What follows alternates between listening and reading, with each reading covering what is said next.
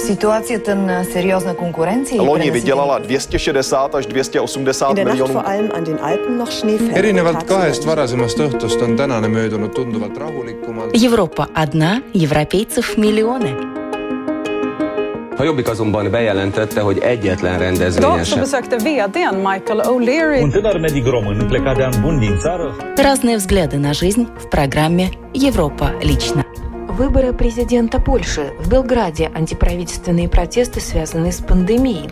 В Эгейском море неизвестные нападают на лодки беженцев, чтобы те не добрались до Греции. Общепит на карантине. Официанты Швейка работали в хлеву. В центре Таллина появится 30-этажная высотка. Это тема сегодняшнего радиожурнала «Европа. Лично». В студии Юлия Петрик. Здравствуйте. В Польше завершился второй тур выборов президента страны. По его итогам с минимальным перевесом победил действующий президент Анджей Дуда. За него проголосовало 51% избирателей, за главного оппозиционного кандидата Рафала Тшасковского почти 49% избирателей. Явка во втором туре составила рекордные 68%. Президент Анджей Дуда переизбран на второй срок в очень сложной общественно-политической ситуации, в которой оказалась не только Польша, но также Европа и весь мир, отмечает Польское радио. Пандемия коронавируса выявила и усугубила кризисную ситуацию в здравоохранении, негативно сказалась не только на экономике, но также общественно-политической жизни страны. Тем не менее, сильный президентский мандат, полученный Анджеем Дудой на выборах, позволяет надеяться на то, что президент будет вместе с правительством и парламентским большинством участвовать в решении жизненно важных для поляков проблем. Об этом в эфире Польского радио говорил руководитель Центра стратегического анализа, политолог-профессор Норберт Маришевский. Он также подчеркнул, что важное значение будет иметь консолидация польского общества вокруг положительных общих идей и программ, поскольку в ходе предвыборной кампании выявились сильные разногласия среди поляков. Результаты голосования, высокая явка избирателей и переизбрание президента Анджея Дуды на второй срок большинством в 500 000 голосов свидетельствуют об огромных негативных общественных эмоциях, отмечает профессор Маришевский. В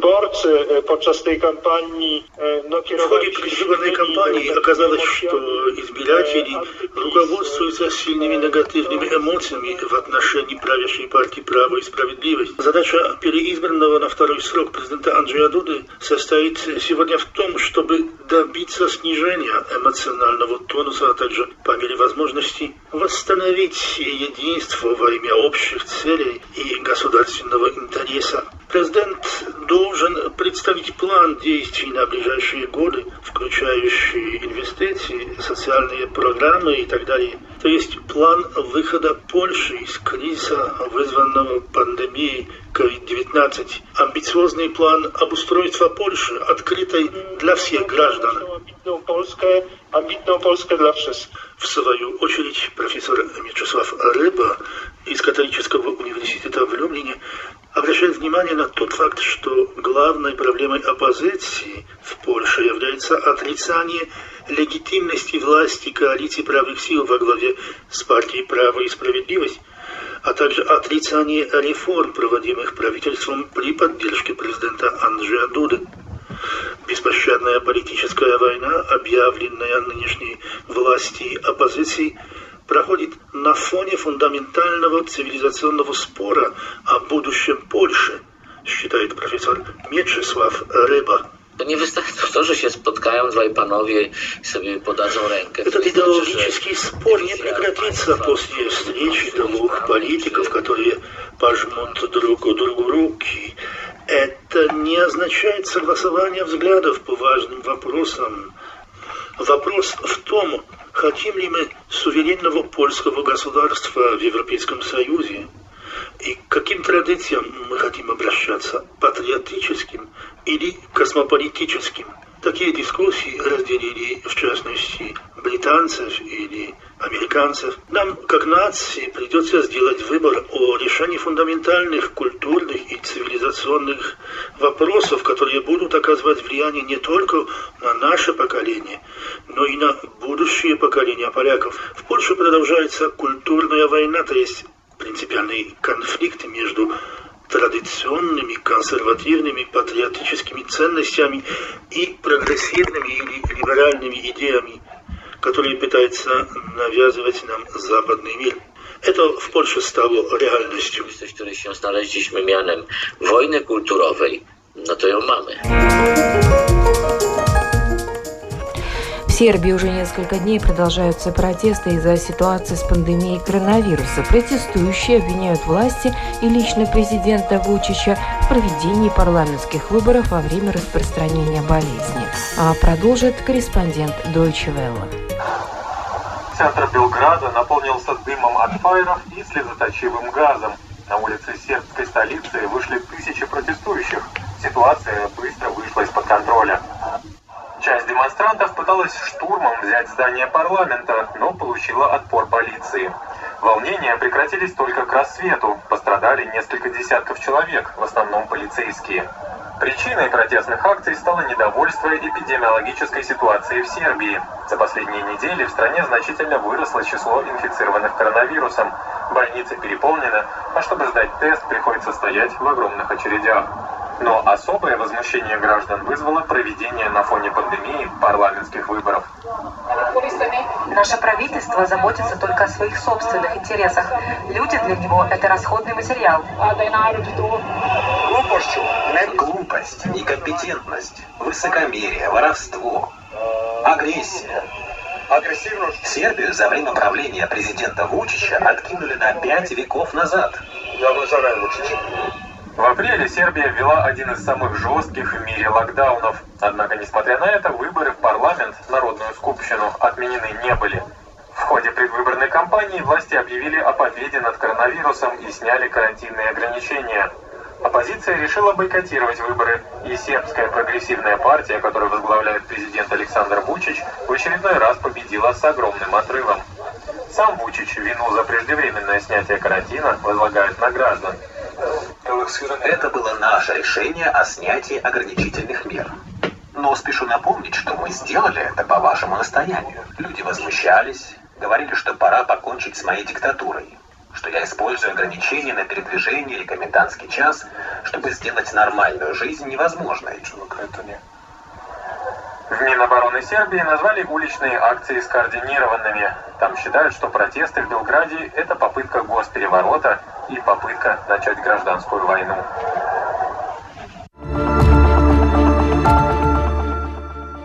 В водах между Турцией и Грецией происходит нападение на лодки беженцев, зачастую с применением насилия. Есть также свидетельства, что за этим стоит погранслужба Греции, выяснили журналисты Deutsche Welle. В море вокруг греческого острова Лесбос спокойно, и хотя все больше лодок отправляются из Турции в сторону ЕС, почти ни одной из них не удается добраться до греческого берега. Как, например, вот этой, в которой находилось 12 беженцев. 5 июня этого года они находились в территориальных водах Греции, когда на них напали люди в черных масках, двигавшиеся на надувной лодке. Об этом нам рассказал 16-летний афганец, который снял вот это видео сразу после нападения. Мы все очень испугались, потому что 2 мужчин били нас палками. На них были черные маски, а у одного был нож, которым он продырявил нашу лодку и порезал провод, ведущий к мотору. За последние несколько недель редакция Deutsche Welle проанализировала множество видео, снятых беженцами, сравнивая геоданные, например, линию берега и положение солнца. В качестве свидетельств брались сигналы бедствия, составленные властями протоколы и показания свидетелей. Итог расследования. Беженцев действительно не подпускают к берегам Греции, зачастую с применением насилия. Люди в масках в открытом море стараются сделать лодки с беженцами неуправляемыми и оставляют их дрейфовать в море, а иногда даже толкают их обратно в территориальные воды Турции. Это является нарушением международного права, однако что за люди скрываются под черными масками, в большинстве случаев неизвестно. Впрочем, наши коллеги, занимающиеся журналистскими расследованиями в изданиях Bellingcat и Lighthouse Report, после тщательного анализа смогли определить, что на этом видео лодка с нападающими принадлежит береговой охране Греции.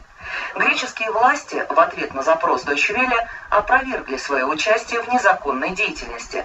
Агентство Евросоюза по безопасности внешних границ Frontex, которое работает в тесном сотрудничестве с греческими пограничниками, исключило возможность нарушения международного законодательства. Я спрашиваю Frontex, вы говорите, что вам неизвестно о нарушениях, но как вам может быть неизвестно? И какие шаги вы предприняли, чтобы опровергнуть наши доказательства? Хана Хакики работает в правозащитной организации Европейский центр конституционных прав и прав человека. Уже несколько лет она наблюдает за ситуацией с беженцами в Эгейском море и резко критикует Европейскую комиссию. Мы ожидаем, что ЕС будет защищать собственные законы. И мы этого не видим. Ни в публичных заявлениях представителей структур Евросоюза, ни в тех правовых действиях, которые ЕС должен предпринимать против стран-членов, не соблюдающих европейское законодательство. Члены Европарламента и Управления ООН по делам беженцев требуют скорейшего расследования инцидентов в Эгейском море. У Греции, утверждают они, есть право защищать свои границы, но при этом страна должна уважать и международное право. В Чехии после коронавирусной паузы оживают рестораны и пивные. Владельцы заведений, сумевших переждать тяжелые времена, верят, что худшее уже позади, ведь пиво продолжает наполнять кружки, а за столы вернулись посетители. Работники общепита по-разному проводили время вынужденного простоя. Некоторые приобрели новый опыт, работая на ферме. Продолжит журналист радио Прага Интернешнл Катерина Аспурвит. Официанты пивного ресторана «Швейк» в Плзене могут похвастаться свежим загаром. Однако приобрели они его не на пляже и не лежа в саду в шезлонге, а за рулем трактора и на пастбище. Когда для борьбы с эпидемией власти Чехии закрыли все предприятия общественного питания, хозяин заведения временно переквалифицировал их в фермеров, о чем молодые люди, кстати, ничуть не жалеют. В первый день мы только плотничали, но потом начали задавать корм скоту, помогали корам телиться. Это было здорово. С удовольствием вспоминает официант Михаил Кроужил работу на ферме. Работа продолжается, кухня работает, мы обслуживаем клиентов. Конечно, иностранцев среди них нет, но это единственное отличие. Конечно, оборот несколько снизился, но это практически не чувствуется.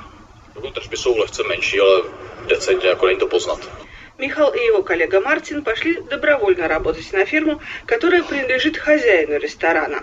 Радек Сохор основал франшизу «Ресторан Швейк». Для двух своих заведений в Пльзене он каждую неделю забивает бычка.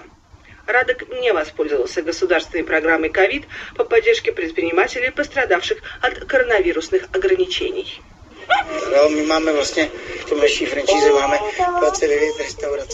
В нашей франшизе насчитывается 29 ресторанов, и из них я не знаю никого, кто бы получил этот кредит. С внешней стороны это выглядит замечательно, однако невозможно выполнить условие, что сократить штат сотрудников нельзя даже на 10%. Такое просто невозможно. Люди приходят и уходят, и там всегда большая текучка кадров.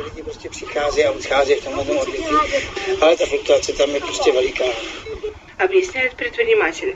В городе Непомук, неподалеку от Плзеня, Радек Сохор основал небольшую пивоварню. В отличие от других пивоваров, которым, кстати, пришлось избавляться от излишков, накопившихся за то время, пока трактиры в Чехии были закрыты, ему не пришлось ликвидировать свою продукцию. Мы остановили производство, и нам не пришлось выливать пиво. Мы продавали его на улице, и нам удалось все распродать. Пиво выливать не следует, лучше его выпить.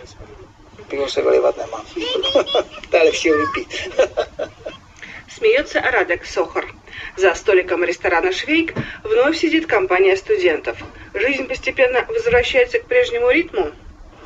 Но мне то Думаю, в целом так и есть, в том числе и в Праге. Я путешествую и спасаю трактиры по всей республике. Весело отвечает Каролина. Плезине пьют, кстати, не только знаменитый местный лагерь «Плезинский проздрой». 4 года назад предприниматель Михаил Сырватко решил, что покорит рынок продукции небольших пивоварен.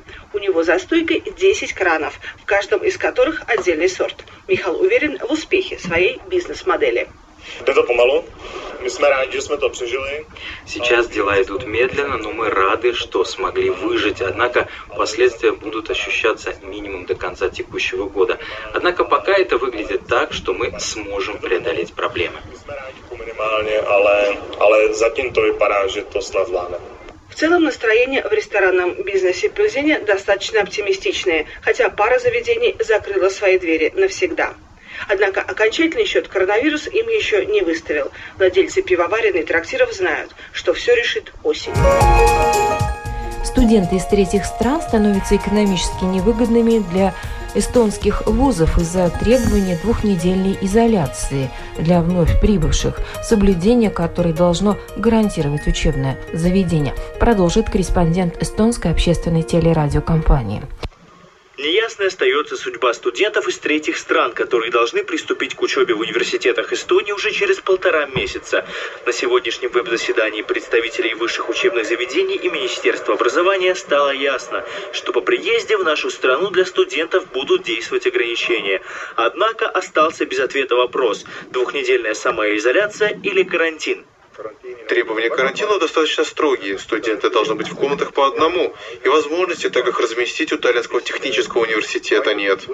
По словам Волля, если студентов размещать по 2 или 3 в комнате, то такой вариант возможен. Если же будет требование карантина, то у каждого должна быть своя комната. Подобные меры повлекут за собой крупные расходы для вузов. В случае Таллинского технического университета расходы на транспорт, питание, размещение и тесты могут перекрыть доходы от платы за учебу студентов из-за рубежа.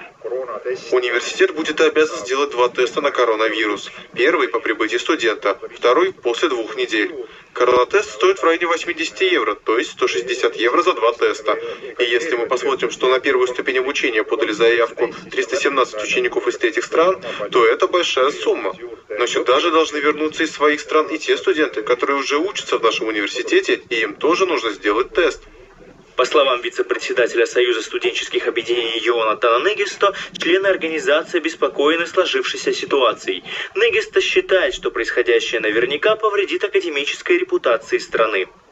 Сложнее всего получить информацию о происходящем в Эстонии тем студентам, кто еще здесь не был. Те, кто нам писал, чувствуют, что атмосфера изменилась. Они понимают, что государство начинает относиться к иностранным студентам неблагосклонно. Сейчас сложно сказать, как сильно это повредит репутации страны в ближайшем будущем. По данным на начало лета, в Эстонии обучались 5,5 тысяч иностранных студентов, 3,5 из которых не из стран Европейского Союза. В центре Таллина появится 30-этажная высотка. Здание возведут в течение нескольких лет для эстонской бизнес-школы. В нем разместятся учебные аудитории. Подробнее в сюжете эстонской общественной телерадиокомпании.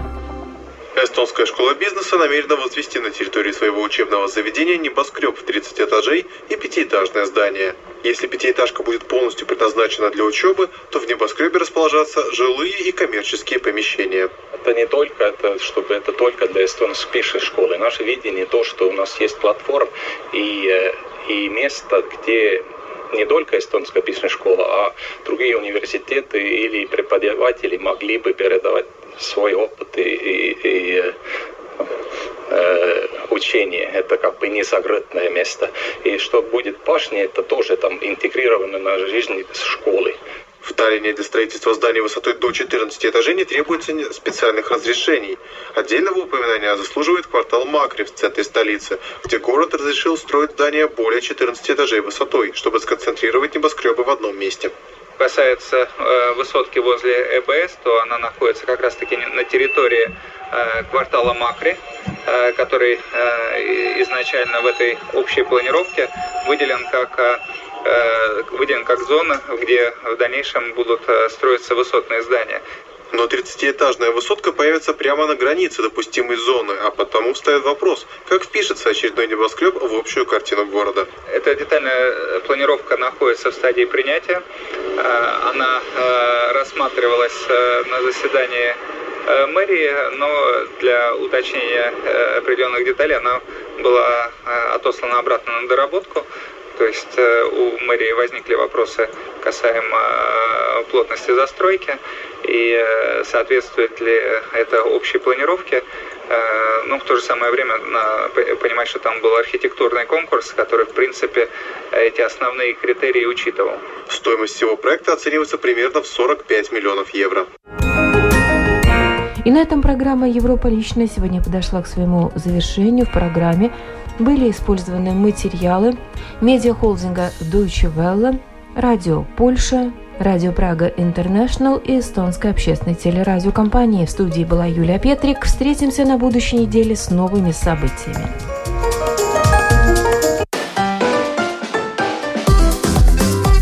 Латвийское радио 4 в Весете и окрестностях на частоте 91,1 FM.